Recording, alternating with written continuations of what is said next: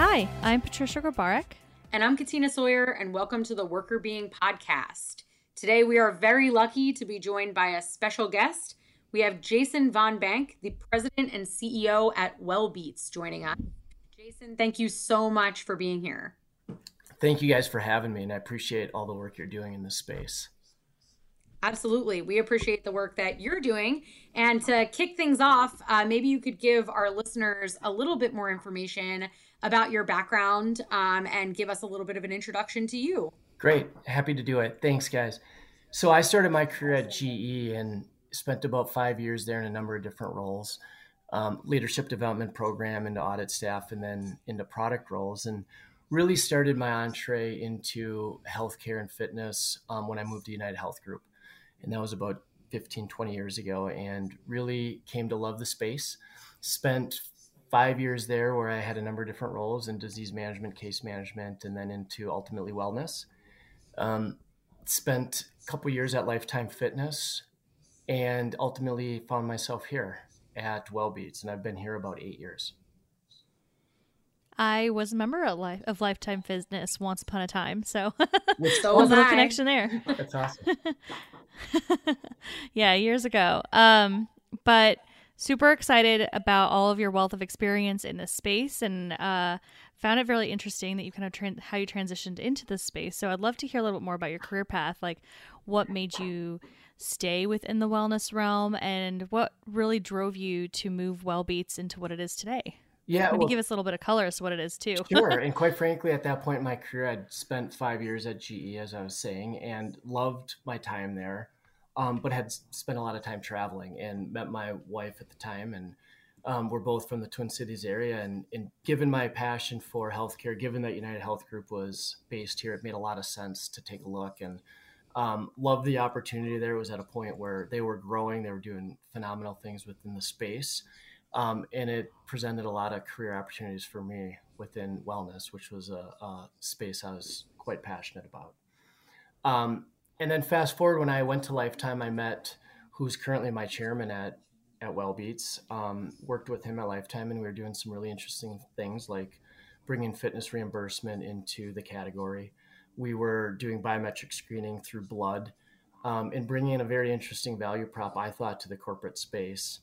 Um, and fast forward, that's ultimately why I'm here. He was on the board at Wellbeats and asked me to to come here because we were sitting on the first ever digital fitness platform that was focused at clubs, but we saw an opportunity to point it to people and devices and really transform kind of the industry. And and that's what brought me here.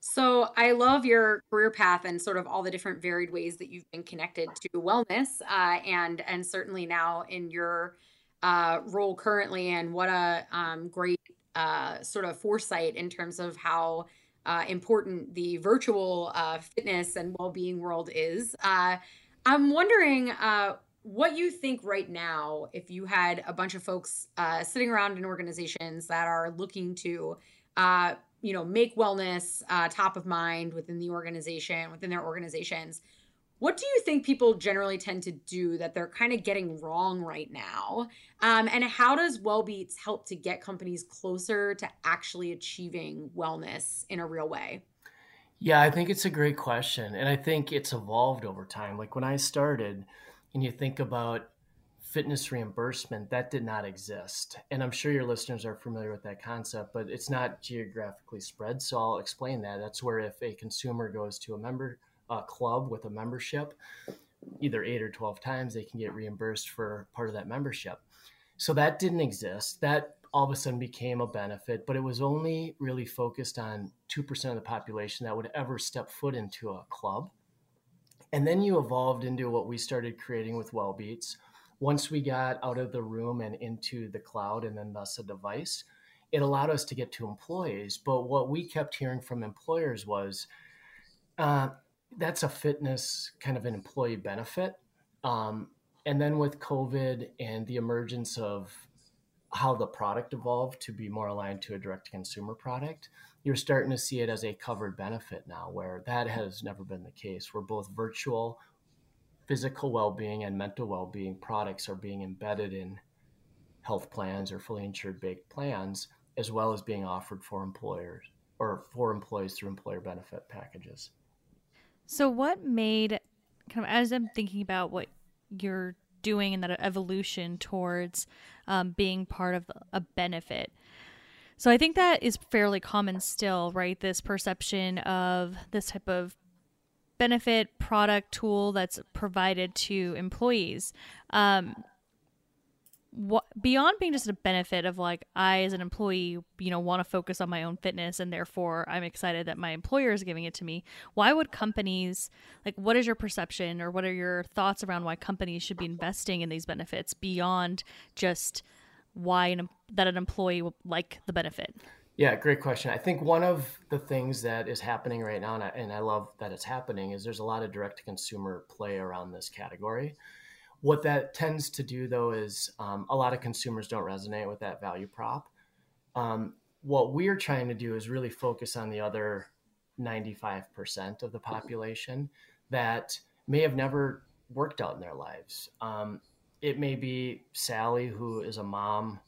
Um, right now, she's a teacher in some cases. She's working. Um, the idea of trying to get to a club to work out is is beyond her. Let alone to buy things that um, she would have to do at home. So what we find is we take that approach where 82% of the people that experience Wellbeats consider themselves not fit when they begin their journey with us. And we feel like that's a demographic that's been underserved for way too long. Yeah, it's really interesting that you're talking about that um, because I think, you know, there's there's so much that can be done from an access perspective with regard to uh, the way and the delivery uh, of of how uh, you bring sort of these sorts of um, uh, fitness and wellness benefits to employees. And uh, you're talking about access, and I think uh, it's really important to uh, focus on that. And I know that Wellbeats focuses on that a lot.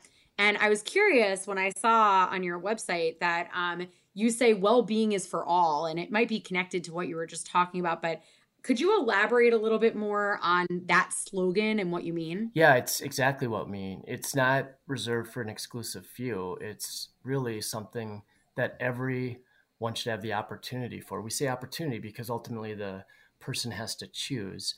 But what we find is their choices are limited right now and don't fit where they're at. So Wellbeats and why we're different is we meet them where they're at. We describe our value prop really in, in three words it's approachable, it's accessible, and it's affordable. Approachable is really important, and that really lives in everything we do, whether it's the content we create. It needs to be approachable to Sally, who may be intimidated by other type of programs. It needs to be accessible, and from an employer perspective, it has to have all the security and privacy boxes checked. But from an employee, it has to cut across nine different platforms. So no matter what you're accessing Wellbeats on, you can and then affordability um, we've been to a point where we believe bringing this to more people is more important than the profitability around it so we feel like getting this in front of many people through this employer channel at an affordable proposition is is the way to change as many lives as we can so I think that I mean I think it's a great approach making it accessible. Like I love that as a slogan. I think it resonates to me because that's something that Katina and I really focus on too, right? Is accessibility to research that a lot of people can't get behind a paywall um, in the wellness space too. So I think we're very much aligned in terms of our mission and our ideas of having information and content and um, tools available to people so they can access it and actually make a change in their lives to help them live a more fulfilling, well, healthy life. Um, and with that, kind of as Katina was mentioning, there's, you know, you're looking at well being very holistically on your site. You talk about food and fitness and mindfulness. So, mindfulness is something that's very near and dear to our hearts, especially as we talk about mental health and um, well being from that perspective. And in our background, love to kind of hear about what made you decide to add that component of mindfulness to really focus a little bit more on mental health as well. Great question. It's that the answer is both personal and professional. So, professionally, it's because our clients were asking for it they had people that just weren't equipped to maybe start their journey with well-being through the fitness door that it was much more about a guided meditation or yoga um, or some other mental health way to engage with this individual. And then personally, when I started at Wellbeats, I was um, very fit. Fitness has always been a part of my life. I was a marathon or triathlete. Fast forward now, what seven years later, two back surgeries. For me, the journey has crossed from fitness to mental health, back to fitness now because I'm finally able to to run again. Um, and you can't separate the two. They are the the mind body connection is proven to be inseparable. We know that a lot of people are doing mental health programs and, and we advocate that. But if you're not doing a fitness program, um, we think you should because we think fitness is foundational to good mental health. We know, and you probably know better than I, that 60% of a lot of the mental health cases in mild or moderate cases can be um, dealt with through physical well being or activities as much as um, antidepressants. And that, I think's um, for us a huge opportunity to connect the two. Yeah, I I really appreciate that uh, you have this on mental health and this holistic piece to it because I think um, you're right. There's so much of a connection between the mind and the body. We talk about that a lot on the podcast as well. That um, you know, if you're in a workplace that uh, you feel underappreciated or you're overworked, etc., um, that ha- can have physical consequences. So that can result in things like hypertension or heart attacks, or um, and so this connection between the mind and the body is is so important. We certainly talk about that a lot, but it's nice to have all of those things represented in one platform and maybe people would be very into mindfulness can also find that there's some physical activities that they enjoy that they wouldn't have otherwise accessed or vice versa so it sounds like uh, there must be some uh, some good uptake in terms of uh, uh, overlap in what people are participating in and how they are finding these activities. So I'm curious about um, the results of this. So when you go in and you're going to talk to a client organization, a potential client organization about why they should offer this. So obviously you've got a great mission around uh, making this accessible and helping people to improve their health holistically by being able to access the app. But what are the sorts of things that you're telling employers like these are the results that you might see based on your employees actually using this platform? Yeah. Um, well, because this is the third time I've done this, we knew it was really important um, to hit on some key components, both from the employer, the operator or implementer, as well as the, the user. So, one of the things we really focused on is we did a research development project prior to it, a quant and qual. Um, interviewed brokers, influencers, as well as buyers or implementers, as well as users. And what we learned is simplicity was critical. So we needed to make sure that it really hit on that. Um, and then what we did is we learned that through our research and development and through our data analytics and the work of our chief, um, chief data scientist is that best practices mattered. So if you implemented, we put forth seven best practices levers that an employer can can pull. And we know based on what ones of those do you will yield very different results. So i think the most important thing in the insight maybe for your listeners is that communication is critical 65% of the people that didn't participate and said benefit didn't because they did not know that the benefit existed.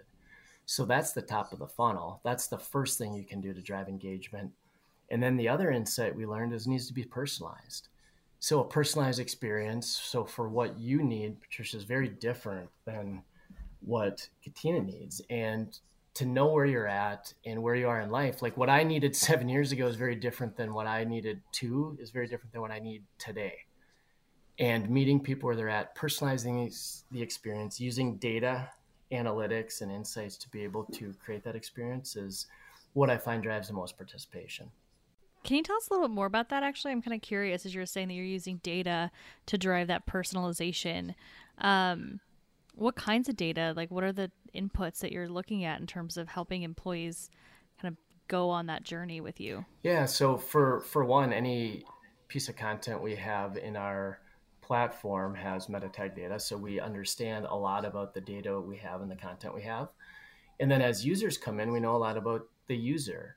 So if we know you really like classes from Sarah and yoga classes and you disappear, we can re engage with you through Sarah.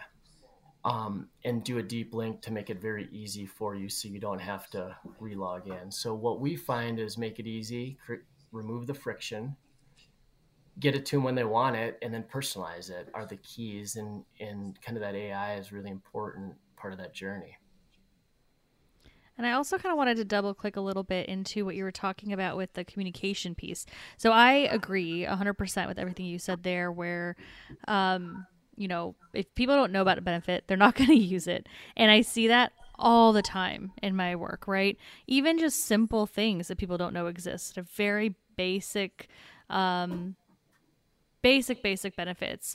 And companies spend a ton of money on these benefits, and people are not using them, not taking advantage, might be complaining about not having access to certain things when they actually do.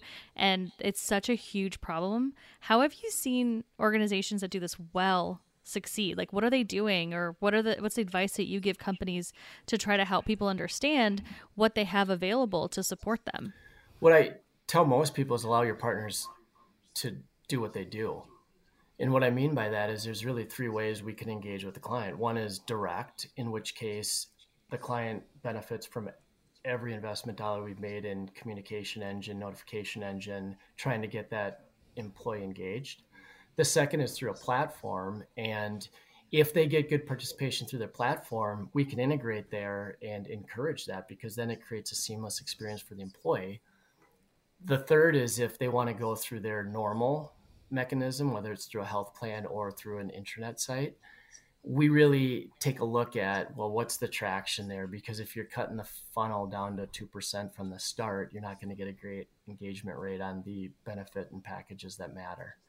So it's really a consultative approach. Um, but i think ultimately it's allow your partners that you're paying money to service your employees allow them to do what they do.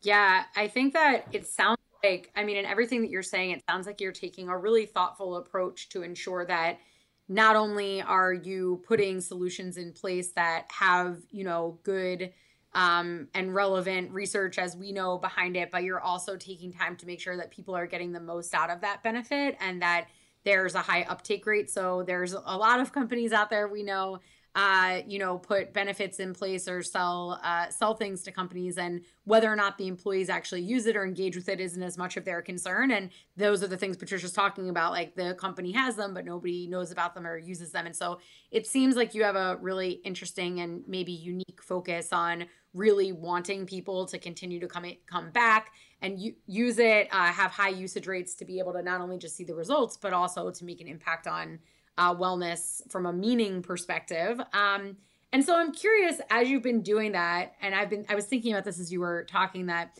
you know you're you're you know the top person at Wellbeats, right? Um, you're in this industry day in and day out, and you're watching people engage with um, the content that you're putting out there and seeing these results.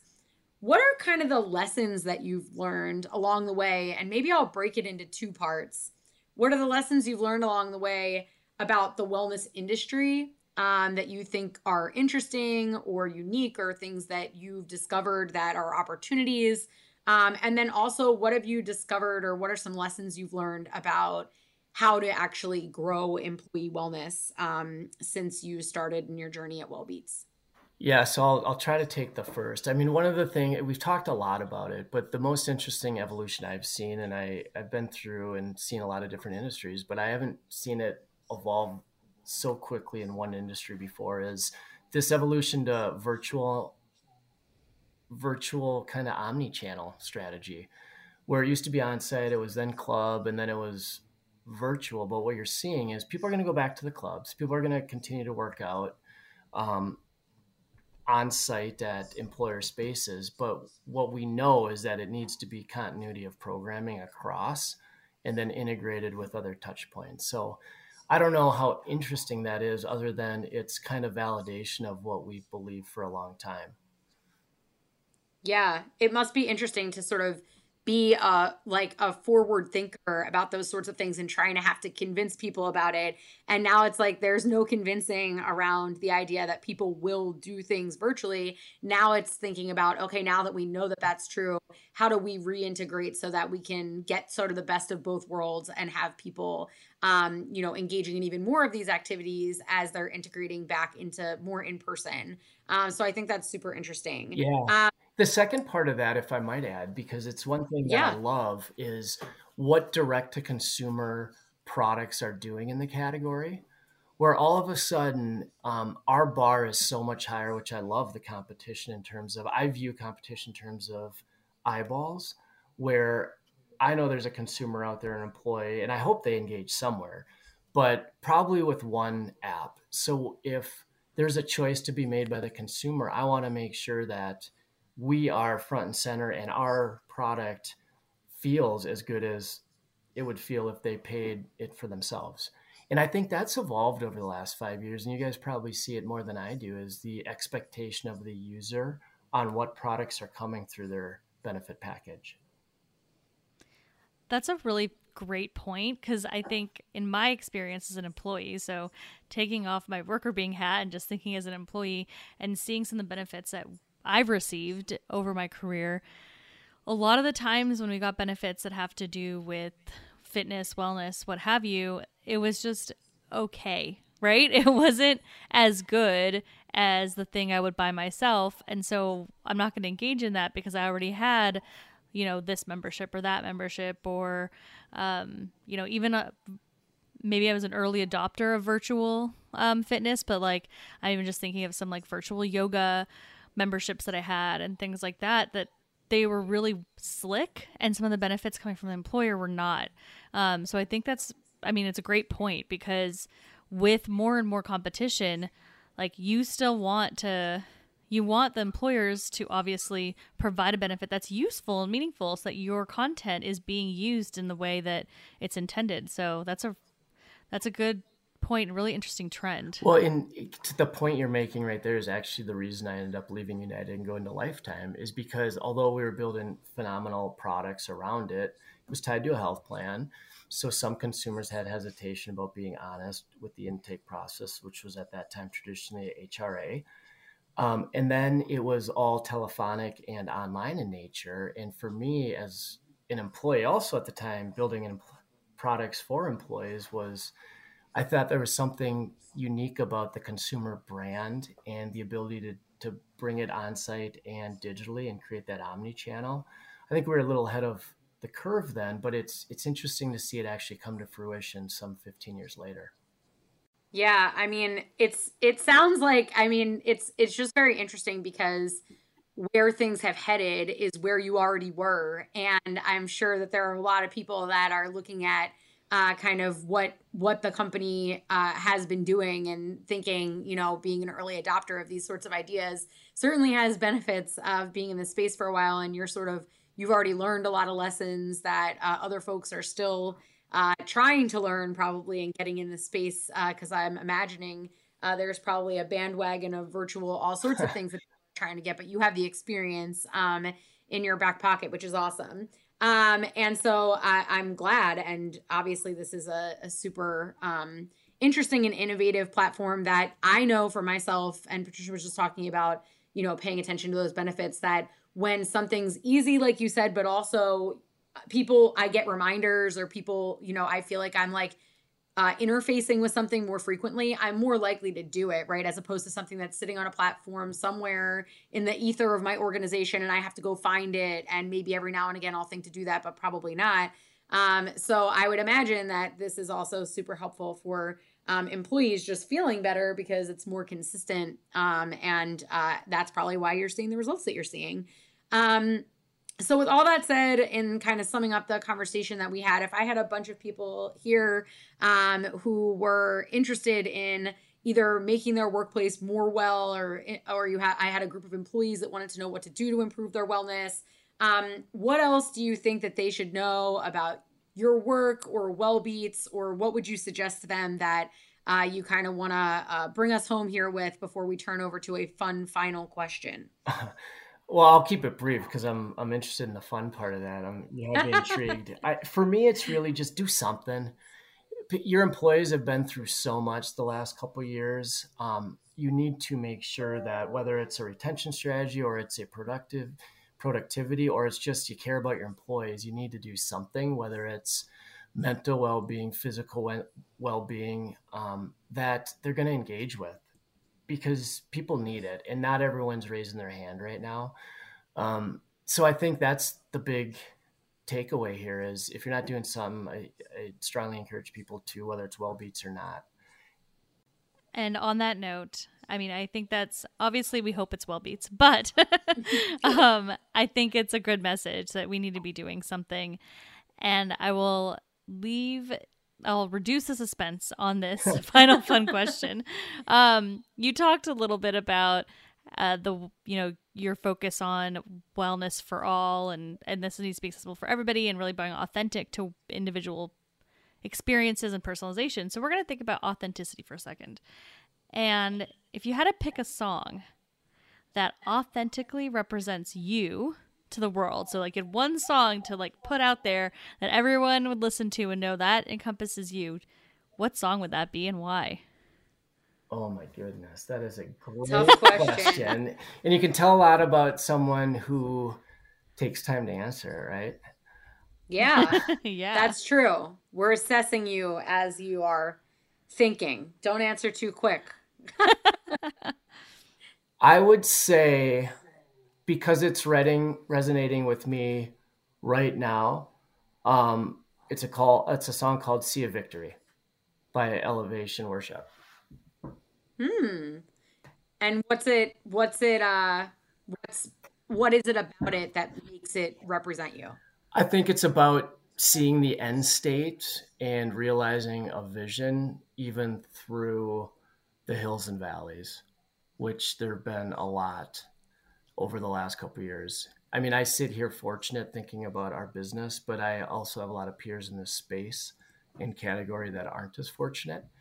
Um, so I think it's mm-hmm. just persevering through some of the daily struggles. And I think that's what we bring in terms of authenticity to our brand, our content. And I think that's why um, I think we're seeing success. That's a great choice. We like it. Thank you.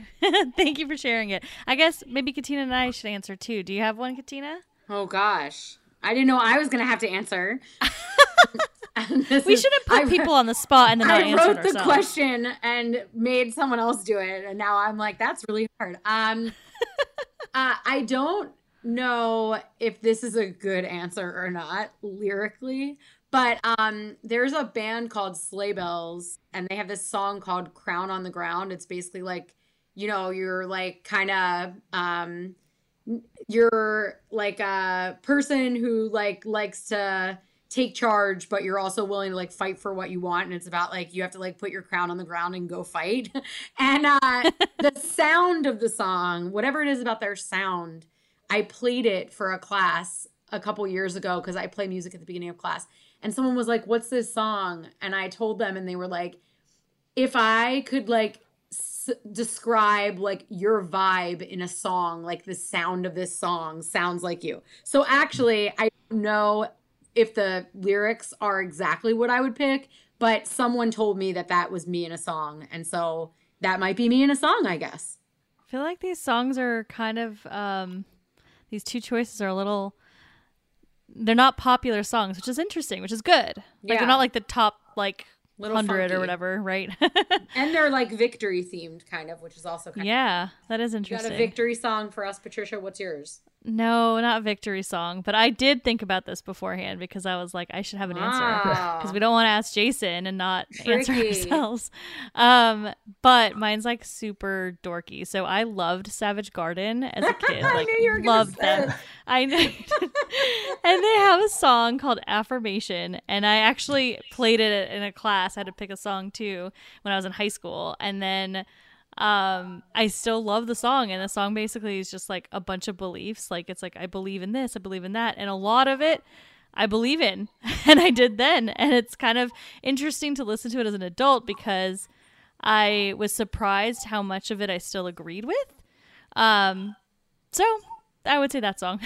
That's exciting. That's I love that you picked Savage Garden. I was wondering if you were going to go in that direction, um, and you did. Sounds like some well, grad Jason, school you... stories there. yeah, yeah, well, yes. I think people just knew. And we also both have like weird um like I loved Savage Garden. Jason, wait till I tell you Katina's favorite band, Hanson. Okay. I'm glad you didn't You've learned too much question. about us now. I'm glad you didn't ask me that question. Yeah, the reaction was hilarious. Jason on that.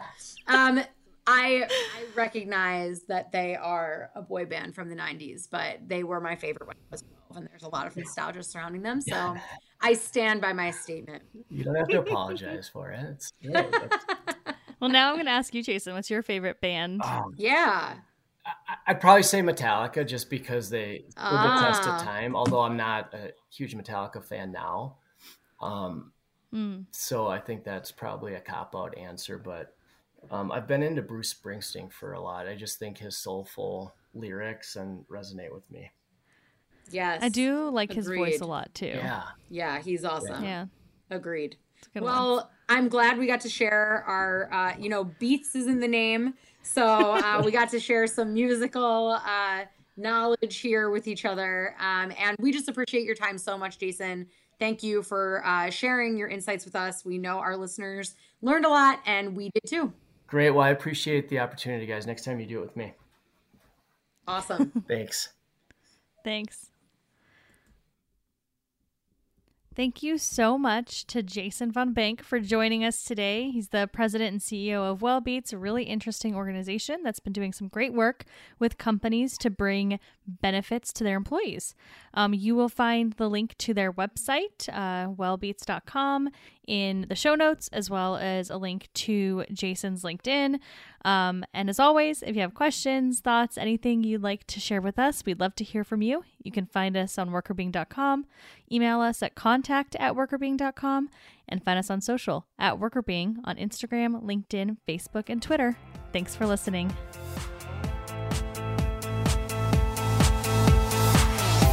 The Workr Beeing podcast is hosted by us, Patricia Grabarek and Katina Sawyer, and produced by Allie Johnson.